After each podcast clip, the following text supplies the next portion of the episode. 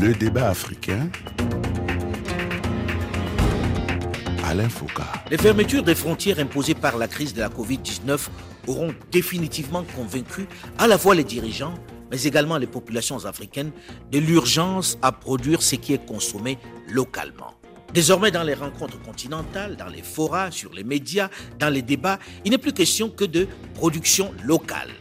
L'agriculture, qui jusque-là était le parent pauvre, est désormais de plus en plus évoquée par les opérateurs économiques. Mais elle souffre encore de la vieille image, des clichés qui l'illustraient jusque-là. Au-delà des discours, comment développer l'agriculture au sud du Sahara? Comment la rendre attractive pour les plus jeunes? Comment la rendre compétitive face aux nombreux produits qui inondent les marchés africains? Bonjour à tous et bienvenue dans le débat africain consacré cette semaine à l'agriculture. Nous sommes à Kinshasa, la capitale de la République démocratique du Congo, en marge du Makutano, le forum économique annuel qui se tient dans la capitale congolaise, avec sur ce plateau plusieurs invités. D'abord, Madame Claudia Senghor, fondatrice d'AgroBeb, agroéconomiste, entrepreneur et spécialiste en développement durable. Bonjour Claudia Senghor. Bonjour. Second invité de ce plateau, Kalapinga, entrepreneur minier et agro-industriel. Il est le fondateur de Moana Africa, la première junior africaine dans le secteur minier à avoir été cotée en bourse. Il est aussi l'ancien administrateur pour l'Afrique d'Anglo-American, holding spécialisé dans la production et la transformation minière. Il est aujourd'hui également dans l'agriculture.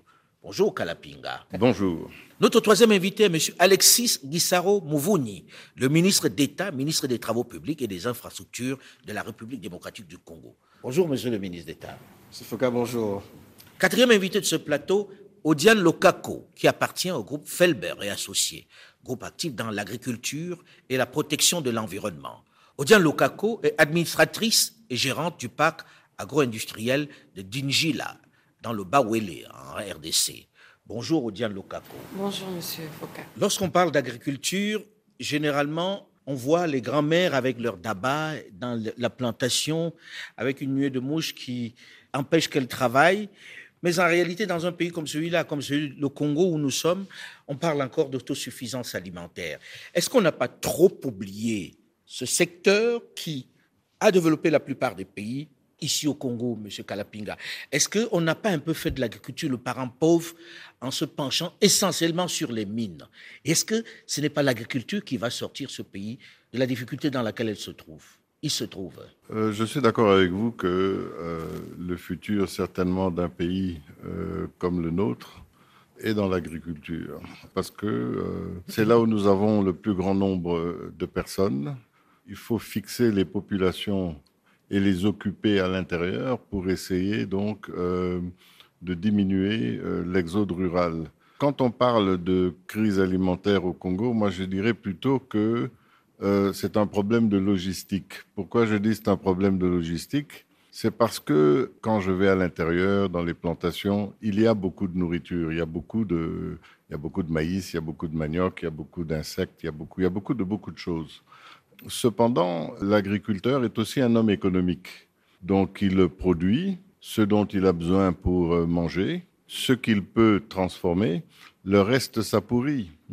Et donc, euh, pour moi, la grande question ici, c'est comment on crée une structure, une infrastructure, donc, pour capturer euh, ce qu'il y a dans les villages, ce qu'il y a à l'intérieur du pays, pour l'emmener et le mettre à la disposition des consommateurs. Donc, il y a 18 millions de personnes à Kinshasa et dans les alentours qui ont besoin euh, de manioc, de riz, euh, d'haricots, euh, mais à l'intérieur, euh, on n'a pas ces populations. Donc, c'est comment on emmène les produits euh, à l'agriculteur. Comment on amène les produits aux consommateurs Aux, aux consommateurs, excusez-moi. Et, et, donc, le deuxième point sur lequel je voulais me pencher, c'est que, contrairement aux produits miniers, les produits agricoles ont généralement une durée de vie très courte. je suis dans l'huile de palme l'huile de palme doit être, enfin, le, les noix de palme doivent être transformées en huile dans les 48 heures. Hmm? Le manioc doit être séché, lavé, transformé de, dans les 48 heures. Donc, euh, beaucoup des produits que l'on consomme, ben, le poisson, euh, bon, euh, on peut pas le garder éternellement. Donc, les grands produits agricoles à grande consommation demandent une infrastructure. Donc des là, on va parler des infrastructures, parce que là, vous posez tout de suite la question des infrastructures. Mais avant d'arriver là, j'ai le sentiment que lorsqu'on parle d'agriculture, les gens, notamment les urbains, regardent ça un peu avec une espèce de condescendance, parce qu'on a l'image de ces mamans, de ces personnes qui souffrent dans les champs. Or là, on voit de plus en plus de personnes des jeunes personnes se lancer dans l'agriculture. Euh, je pense à Claudia ici présente. Qu'est-ce qui vous a amené dans l'agriculture? Pourquoi d'un coup une jeune fille urbaine s'est dit je vais me lancer dans l'agriculture? Bah, Écoutez, pourquoi l'agriculture? Parce que je savais déjà très tôt que l'agriculture c'était quelque chose de rentable parce que j'ai vu mon père, mon grand-père euh, être dans l'agriculture. Ah, vos, vos, parents viennent de l'agriculture C'est ça, mon père est agronome aussi. Mhm. Et euh, du coup, c'est ce qui m'a fait me lancer dedans. Qu'est-ce qui m'a maintenant motivé et qui m'a montré réellement le potentiel? C'est en travaillant dedans, en étudiant en agriculture et euh, en étant consultante, donc en calculant des chiffres d'affaires, en faisant des plans d'affaires, je me suis rendu compte de l'argent que les gens se faisaient. Parce que à plusieurs reprises, je faisais des calculs et je me demandais est-ce que je m'étais pas trompée dans euh, le chiffre d'affaires d'un hectare? Est-ce que c'est vraiment ça? Mhm. Et je me suis rendu compte que c'était rentable. Mhm. Et je me suis tournée vers l'Afrique pour commencer à faire ces calculs-là. Et c'était réellement rentable. Donc je me suis dit il fallait que j'en parle. Mais dans votre expérience, c'est quoi? Vous cultivez quoi? Et à qui vous proposez vos produits? Alors, on a une ferme familiale, mais moi personnellement, je suis consultante agricole. Donc j'accompagne les projets agricoles, agroalimentaires et de développement.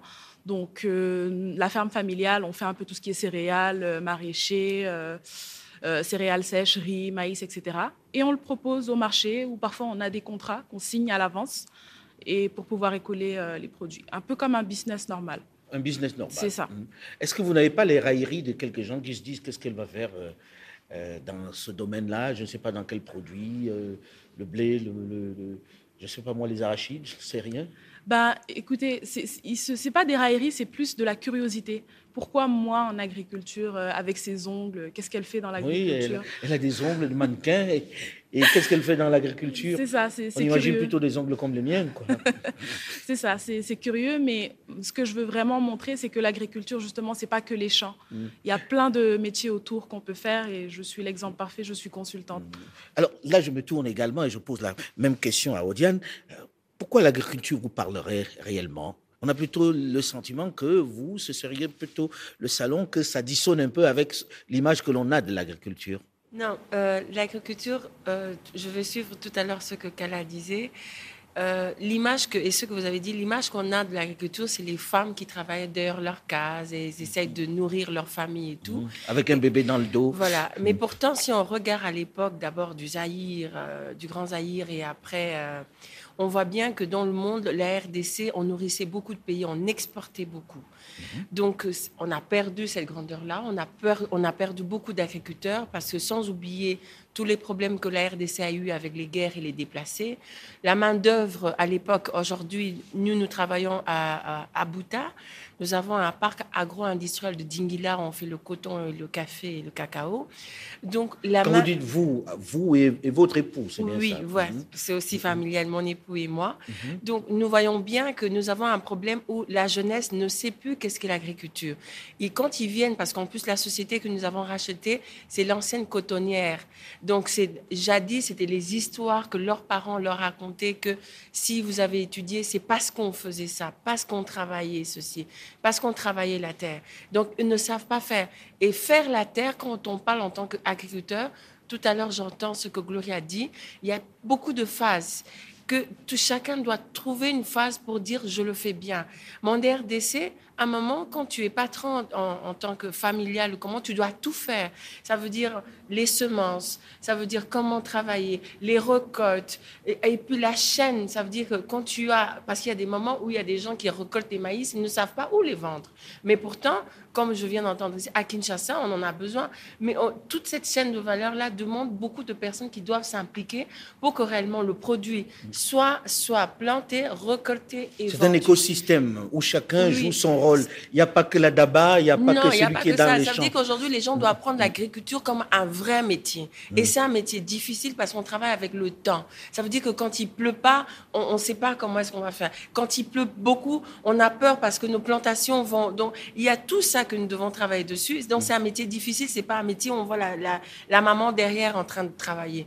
Et l'autre chose qui est intéressante, c'est qu'on nourrit du monde. Et aujourd'hui, quand vous parlez aujourd'hui, avec toute la crise mondiale, on voit aujourd'hui que la terre est importante et nous devons nourrir des- du monde. Il faut un vrai retour vers la terre parce que le matin, il faut manger, à midi, il faut manger, et le soir, il faut manger Ah oui, également. complètement. Et il faut pouvoir produire pour nourrir toutes ces personnes. Est-ce que les pouvoirs publics en ont fait véritablement, on va dire, une priorité aujourd'hui, monsieur le ministre d'État? Oui, Absolument, euh, euh, Monsieur Foucault, euh, parce qu'aujourd'hui, euh, dans le changement de narratif euh, du, du gouvernement de la République, euh, on parle de plus en plus de, de la revanche du, du sol sur le sous-sol. Et il faut que les politiques publiques puissent euh, s'adapter à ce principe, et particulièrement, euh, s'agissant du, du gouvernement actuel, nous avons placé l'agriculture comme une des priorités majeures de, de l'action du gouvernement. Bien sûr, cette action ou bien cette priorité doit être accompagnée.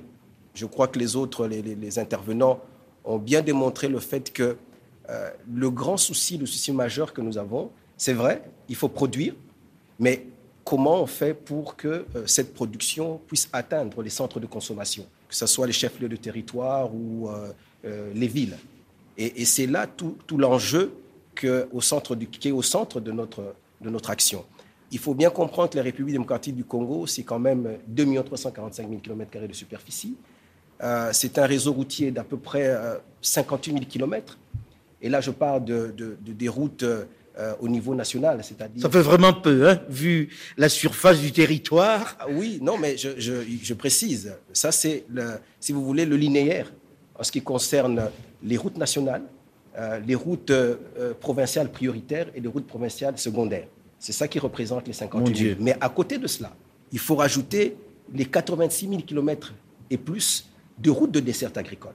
Parce qu'il faut que tout ça soit connecté pour que effectivement on puisse acheminer la production locale, une production euh, qui bien sûr, je pense qu'ici on va, on va parler de la production, de la transformation et tout ça, mais il faut qu'il y ait des programmes gouvernementaux qui assurent justement cette connexion entre la production, les routes de dessert agricole, les routes nationales, afin que tout ce système, aujourd'hui, cette chaîne logistique puisse être efficiente. Et, c'est là, euh, c'est ça qui est au cœur de, de l'action du gouvernement actuellement. Là, il y a une vraie préoccupation, c'est qu'on produit à des endroits, et comme le faisait remarquer à l'instant Kalapinga, la durée de vie de certains produits est particulièrement courte. Et on ne peut pas transformer sur place, déjà parce qu'il y a des problèmes d'énergie, mais en plus des infrastructures. Est-ce qu'aujourd'hui, il n'y a pas une urgence à sécuriser certains endroits, certaines régions, pour pouvoir, on va dire, évacuer ces produits vers le marché 18 millions d'habitants, par exemple, à Kinshasa. Comment on fait pour approvisionner Kinshasa à partir, je ne sais pas moi, du Kivu, qui est à deux heures de vol de Kinshasa, mais à plusieurs milliers de kilomètres de Kinshasa? Oui, en fait, euh, co- comme vous le dites si bien, euh, la les dimensions continentales de la République démocratique du Congo euh, font justement de ce problème de, route ou de- euh, d'infrastructure vraiment un défi majeur. Aujourd'hui, euh, la République démocratique du Congo, nous avons une forme de, de- de multimodalité pour pouvoir rencontrer cette problématique. Nous avons un boulevard naturel qui est le fleuve Congo, qui n'est navigable que par endroits, malheureusement. Bon, en tout cas, sur une, une majeure partie du fleuve, euh, elle est navigable. Elle est navigable.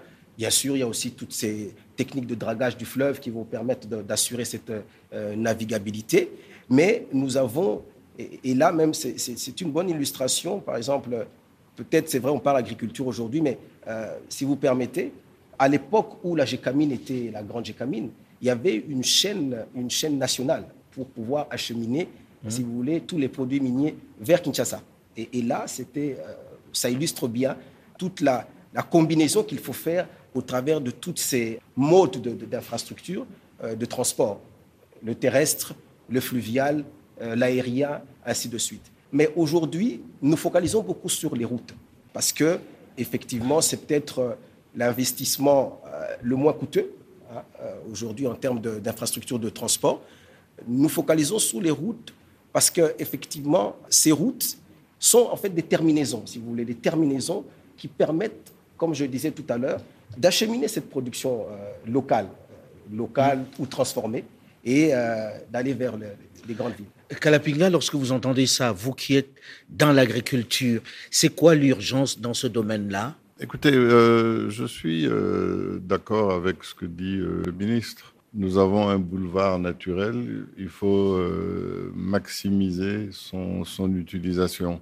Moi, je pense que le développement et l'autosuffisance agricole dans ce pays va se faire principalement en encourageant des très grandes exploitations agricoles. Parce que quand on a une très grande exploitation agricole, euh, ça permet à l'entrepreneur, à l'entreprise, de travailler avec l'État dans le développement de ces infrastructures et de créer ce que j'appelle euh, un effet euh, d'entraînement. Et je vais un peu illustrer ce que je dis.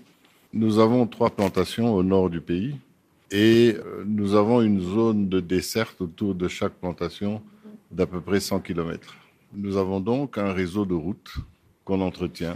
Ce réseau est fait par mmh. vous-même ou bien par, nous-mêmes Par vous-même, pas par l'État. Nous avons un réseau de routes par nous-mêmes. Un bon citoyen qui couvre euh, presque, un bon citoyen. euh, presque 4000 km. Si je prends euh, les trois grandes plantations, donc les trois grandes compagnies euh, qui produisent de l'huile de palme ici, ensemble, nous couvrons presque 10 000 km de routes. Et beaucoup de nos routes, par exemple, nous avons des plantations qui sont traversées par des routes nationales. Et euh, j'ai une anecdote que j'aime raconter qui illustre un peu euh, peut-être l'absurdité, mais en même temps le potentiel. Une de mes plantations se trouve euh, dans l'axe routier qui va vers Bouta, où Madame a ses, plantations. Et nous avons eu un pont cassé sur la route nationale. La RN6, je pense. Oui. Et donc j'ai demandé qu'on la, la, répare le, le plus vite possible.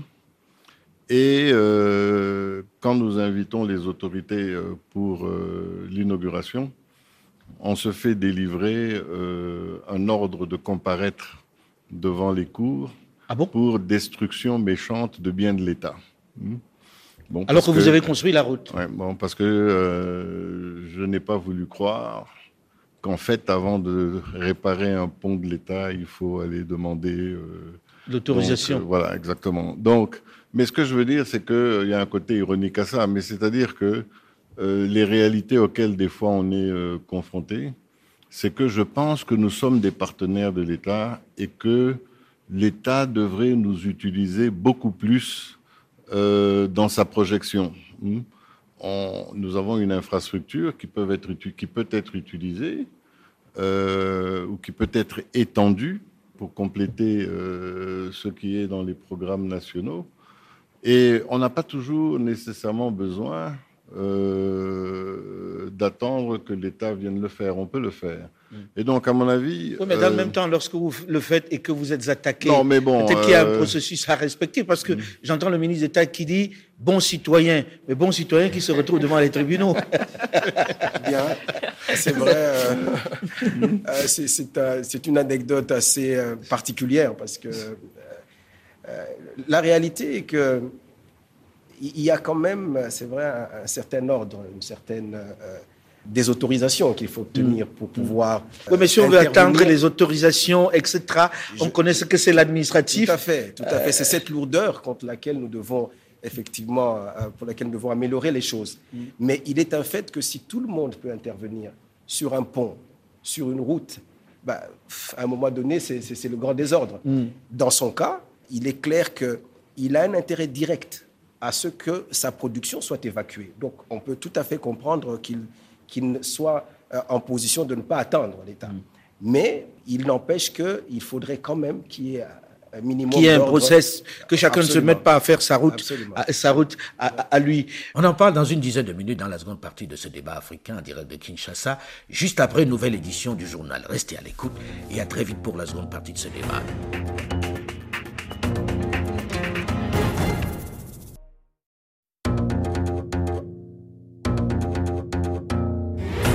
Le débat africain. Alain Foucault. Consommer ce que l'on produit, c'est la principale leçon que les Africains auront retenue de la crise de la pandémie de Covid-19. Les fermetures des frontières ayant rendu bien visible la fragilité, la forte dépendance du continent vis-à-vis des produits alimentaires importés notamment. Comment développer l'agriculture africaine afin qu'elle réponde aux besoins continentaux? Comment sortir de l'artisanat pour entrer enfin dans l'agro-industrie Bonjour et bienvenue à tous ceux qui nous rejoignent seulement maintenant dans la seconde partie du débat africain enregistré à Kinshasa en marge du Makutano, édition 2022.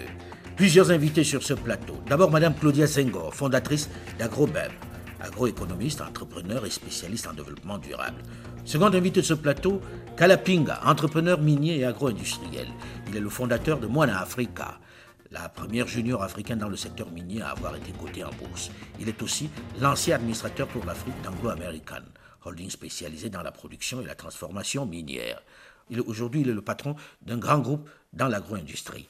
Notre troisième invité est M. Alexis Guissaro Mouvouni, le ministre d'État, ministre des Travaux publics et des Infrastructures de la République démocratique du Congo. Quatrième invité de ce plateau, Odian Lukaku, qui appartient au groupe Felber et Associés, groupe actif dans l'agriculture et la protection de l'environnement. Odian Lukaku est administratrice et gérante du parc agro-industriel de Djinjila, dans le Bawele, en République démocratique du Congo. Alors, est-ce qu'aujourd'hui, il n'y a pas une urgence à faire ben, des producteurs, des partenaires de l'État? Est-ce que vous avez le sentiment que l'État vous aide dans cette démarche-là Vraiment, si je, je, réponds sans diplomatie, je vais même profiter de l'occasion, puisque le ministre est là, de dire vraiment que nous avons besoin de beaucoup d'aide parce qu'on sent qu'on est seul. Je vais vous donner par exemple à la RDC aujourd'hui, nous sommes nourris beaucoup plus euh, par des... Euh, par, des produits venant de l'extérieur. Tout à fait. Mmh. Et donc nous avons euh, tout, presque tout ici à Kinshasa et partout, c'est tout est importé. Donc la, production locale, elle est tellement insuffisante qu'on ne peut pas vivre de ça. Par rapport à ce que nous pouvons faire, quand vous parlez des terres arabes, il y a très peu d'agriculteurs qui travaillent dessus parce que tout le monde est compliqué. Il y a des taxes, il y a des machins, on n'y arrive pas. Mais les personnes qui importent, ils ont beaucoup plus de facilité que les personnes qui travaillent sur terrain. Sans oublier que aujourd'hui, quand on parle de l'environnement, ça veut dire les, tous les villageois qui travaillent et qui ont un travail avec nous et qui sont formés ne vont pas dans la forêt pour brûler ou bien ne vont pas faire la chasse parce qu'ils doivent vivre aussi. Donc, à un moment, on va dire ne faites pas ça, mais eux, ils doivent vivre. Donc, en entre-temps, on encadre ces gens et on travaille avec ces petits producteurs. Je donne un autre exemple. Peut-être que chaque fin d'année à Kinshasa, l'État congolais donne des cadeaux à toute l'administration congolaise, au ministère, euh, euh, au Parlement, et puis voilà. Et souvent, ce sont des sacs de riz, c'est de la nourriture, et les grandes commandes viendront de l'étranger.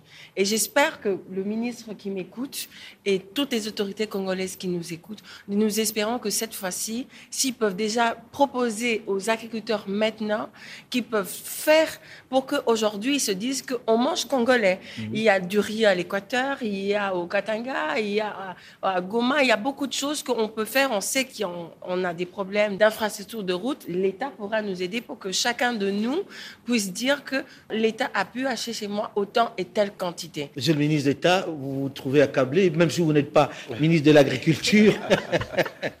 non, mais je, pense que Madame a, parfaitement raison de, de, lancer ce cri, parce que effectivement, nous devons encourager, euh, je veux dire, la production locale. C'est vrai, euh, nous sommes dans un monde ouvert euh, et que euh, on ne peut pas vivre en vase clos, mhm. mais il y a quand même la préférence nationale qui fait que nous devons encourager toutes ces initiatives qui permettront euh, au pays d'atteindre justement l'autosuffisance euh, alimentaire. Et, la République démocratique du Congo, particulièrement, a, naturellement des ressources innombrables, que ce soit dans le domaine agricole, comme on est en train de le dire, ou dans d'autres domaines. Et donc, nous devons avoir des politiques qui permettent à ce que nous exploitons toutes ces ressources, que ce soit en termes d'incitants fiscaux, euh, comme elle disait tout à l'heure, ou en termes de mise en place de toutes ces infrastructures qui permettra. Ou de commande nationale même déjà, parce que l'exemple évoqué est quand même illustratif que l'on offre du riz qu'on a acheté ailleurs, alors qu'il y a des agriculteurs à qui on aurait pu acheter des produits et offrir ça ben, à qui on veut en cadeau, mais que ce soit des produits nationaux. Effectivement. Mais ça pose justement le problème du prix de revient. Parce que, en définitive, et c'est ça le comble, c'est que un sac de riz importé, je ne sais pas moi, de la Thaïlande aujourd'hui, rendu ici à Kinshasa peut arriver moins cher que le sac de riz produit à Bumba. Mais est-ce que ce n'est pas le rôle de l'État d'accompagner cela Justement. Parce que justement. quand on entend ça, c'est quand même un peu grave. justement. Quand on importe de Thaïlande, où ils sont moins nombreux. Justement. Mais, mais c'est le défi auquel nous sommes confrontés comme, euh, je veux dire, décideurs publics, parce que ça pose justement le problème, comme on le disait tout à l'heure, de, de- des infrastructures. Lorsque vous transportez par bateau euh, toutes ces grandes quantités, d'abord il y a des économies d'échelle, il y a euh, le coût de revient du transport par voie maritime qui est moins coûteux, ainsi de suite.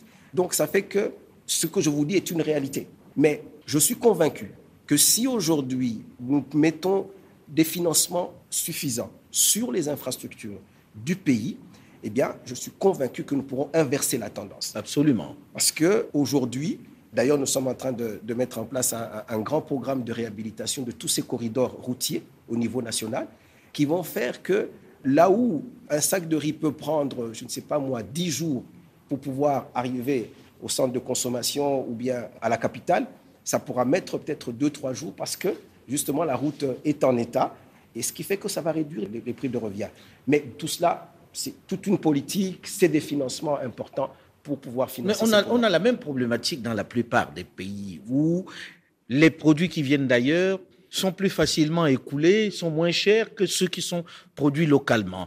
Claudia, comment vous expliquez ça? Parce que ça existe aussi chez vous, ça, non? Par exemple, je sais que les Sénégalais, pour leur tchèp, ne préfèrent le, le riz qui vient d'ailleurs, malheureusement, à celui qui est produit localement, alors que vous êtes quasi autosuffisant en riz aujourd'hui. Ben, moi, je pense que ça, c'est plus par rapport aux habitudes alimentaires qui doivent changer.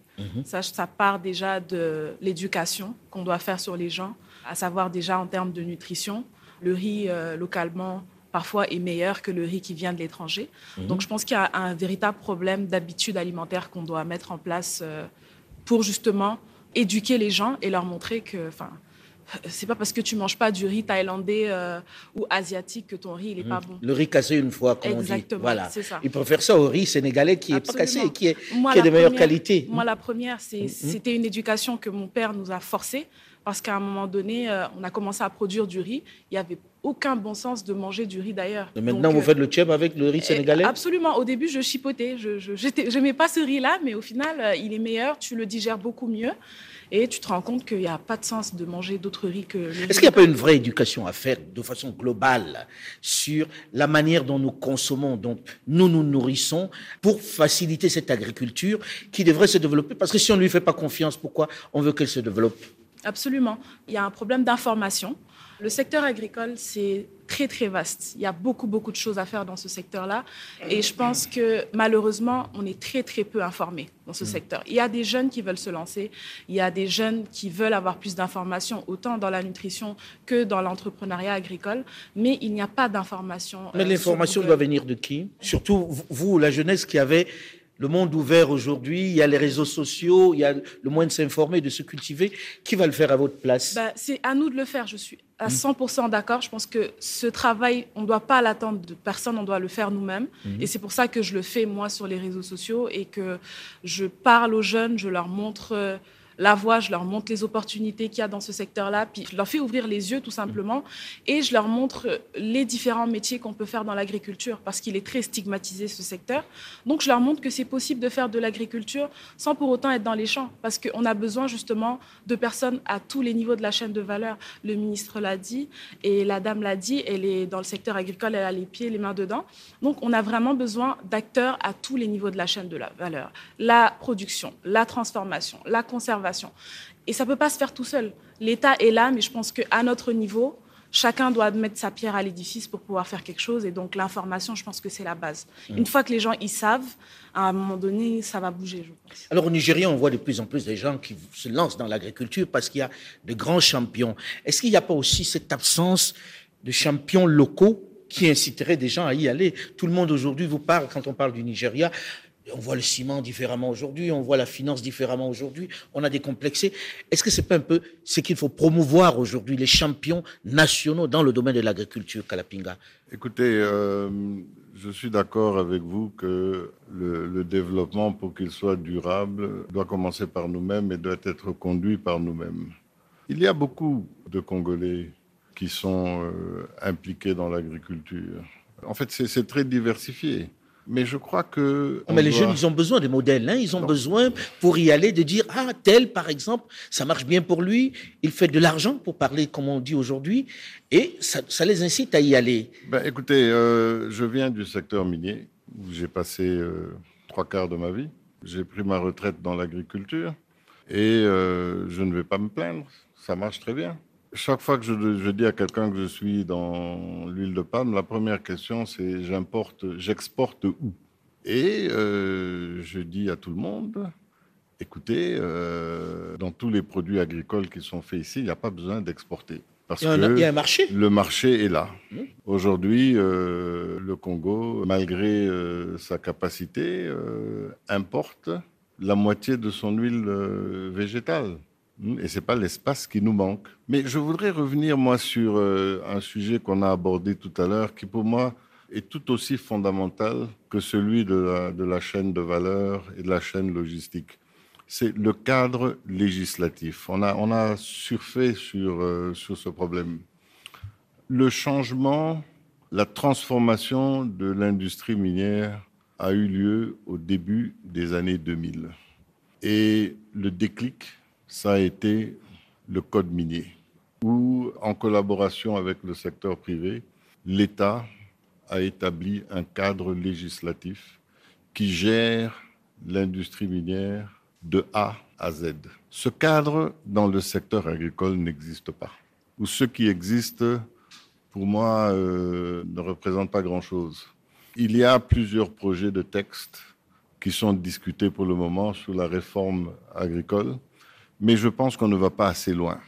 Je pense qu'on doit accompagner le, slogan La revanche du sol sur le sous-sol par une législation qui démontre effectivement qu'aujourd'hui, le sol euh, ou l'agriculture est en priorité. Je vais vous donner deux petits exemples. créer un vrai cadre. Je vais vous donner deux petits exemples. Aux États-Unis, par exemple, et dans beaucoup d'autres grands pays agricoles, je sais que c'est la même chose en Afrique du Sud, quand un individu investit dans l'agriculture, ce qu'il investit dans l'agriculture est déduit de son impôt.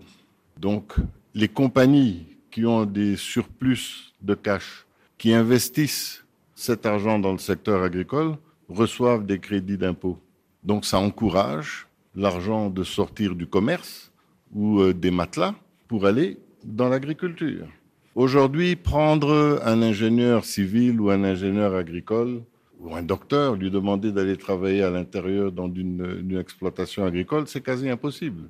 Une des raisons étant la fiscalité, enfin, disons étant les salaires qu'il faut payer. Or, aujourd'hui, euh, si je veux prendre quelqu'un qui peut gagner 5 000 dollars au Katanga et je vais l'envoyer pour travailler euh, dans l'Équateur, il faudrait peut-être que je lui en donne 7 000, 8 000. Mais s'il doit payer 75% euh, de ses revenus en taxes, il faut voir. Hmm? Il faut des mesures incitatives. Nous avons, nous avons des institutions qui ont été créées par l'État pour euh, accompagner les paysans qui sont aujourd'hui, euh, je ne vais pas citer le nom de l'agence par, par pudeur, mais ils se connaissent, mais il y, a, il y a des agences de l'État qui ont été créées pour accompagner les producteurs agricoles dans l'encadrement des fermiers, qui sont devenus en fait des points d'harcèlement. Mais si on avait une loi, on pas triste, si on avait une loi claire qui définissait comment est-ce que les intervenants à tous les niveaux, Monsieur le ministre, si euh, ça coûte plus cher, je peux vous donner des chiffres. Hein. Écoutez, aujourd'hui, ça coûte 60 euh, dollars la tonne de déplacer euh, de l'huile de Kisangani à Kinshasa. Bon, écoutez, ça coûte 40 dollars de faire venir un bateau de Malaisie à Kinshasa. Vous avez parfaitement raison.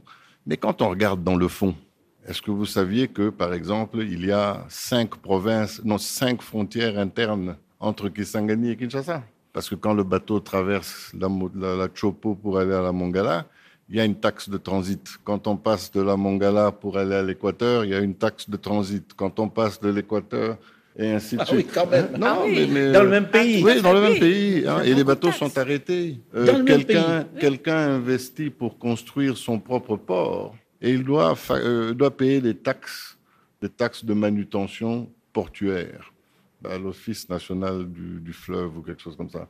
Alors que c'est un port privé, la loi ne le prévoit pas. Donc, je, pense que, je pense que pour moi, euh, on doit revoir profondément, et j'insiste sur le mot profondément, la législation agricole. Je voyais à l'instant Odiane qui, qui était, qui trépignait parce que ce qui se disait vous concernait aussi. Totalement, parce que euh, comme on disait, moi, on, est, on est avec elle, on travaille, on est sur terrain. Donc, euh, moi, j'ai déjà vu ça. On, est, on est arrivé à, Kisangani et à l'époque, à Bouta, euh, il n'y avait pas d'avion qui arrivait parce que c'est enclavé, il n'y a pas de route. Donc, on a pris Kisangani, Bouta. On a fait toute la journée, on arrivait quoi, à 4 heures du matin, presque deux jours, dans les routes. Et à chaque fois, on était arrêté pour des taxes. C'était à chaque fois des contrôles, c'était machin. Il fallait à chaque fois que je puisse démontrer que j'étais congolaise. Et donc, moi-même, dans mon propre pays, on était bloqué parce que c'était un étranger, on n'avait pas. On est tout le temps en train de palabrer. Mmh. Donc, si moi, je vis comme ça, imaginez un étranger qui va venir pour faire l'agriculture, en sachant que l'agriculture, c'est un travail difficile. Autant on va gagner beaucoup d'argent, mais on ne doit pas oublier que c'est difficile. Mm. Mais par contre, quand on s'y met et qu'on a toute cette chaîne de valeur, on va gagner. Mais si nous n'avons pas, là, euh, indépendamment quand j'entends Monsieur le ministre qui parle des infrastructures, oui, c'est très important. Mais il y a tout ce, ce cadre-là où on travaille aveuglement et chacun qui sort donne ses droits, chacun est patron chez lui. Est-ce que ça ne peut pas être centralisé, monsieur le ministre d'État, ces tronçons, ces différents tronçons, ces différentes barrières Vous êtes ministre d'État, vous avez l'ensemble du territoire. Est-ce qu'il n'y a pas moyen d'harmoniser pour qu'on se sente dans le même territoire et que l'agriculteur qui part avec de l'huile de palme de là-bas ne soit pas taxé partout au point où le prix à, Kinshasa est plus élevé que celui qui arrive de Malaisie? Je pense que le, problème qu'on est en train d'évoquer est un problème fondamental.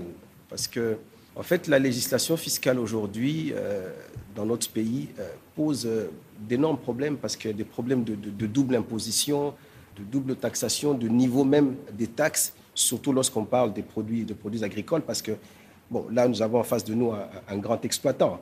Mais imaginez un peu la, la maraîchère qui essaye comment Absolument. aller vendre ses légumes et qui est confrontée à ce type de barrière, ça, ça pose un vrai problème.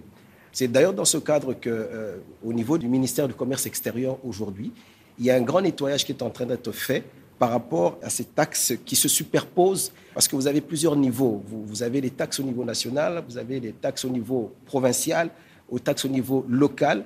Donc tout cela, quand vous le mettez ensemble, ça fait lourd pour euh, euh, l'opérateur économique qui essaye de, de vendre ses produits. Et donc il y a vraiment effectivement un nettoyage qui doit être fait à ce niveau-là.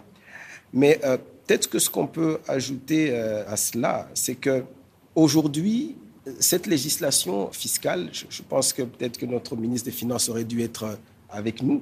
Il, faut trouver un juste équilibre entre effectivement les besoins de l'État, parce qu'il faut que l'État vive.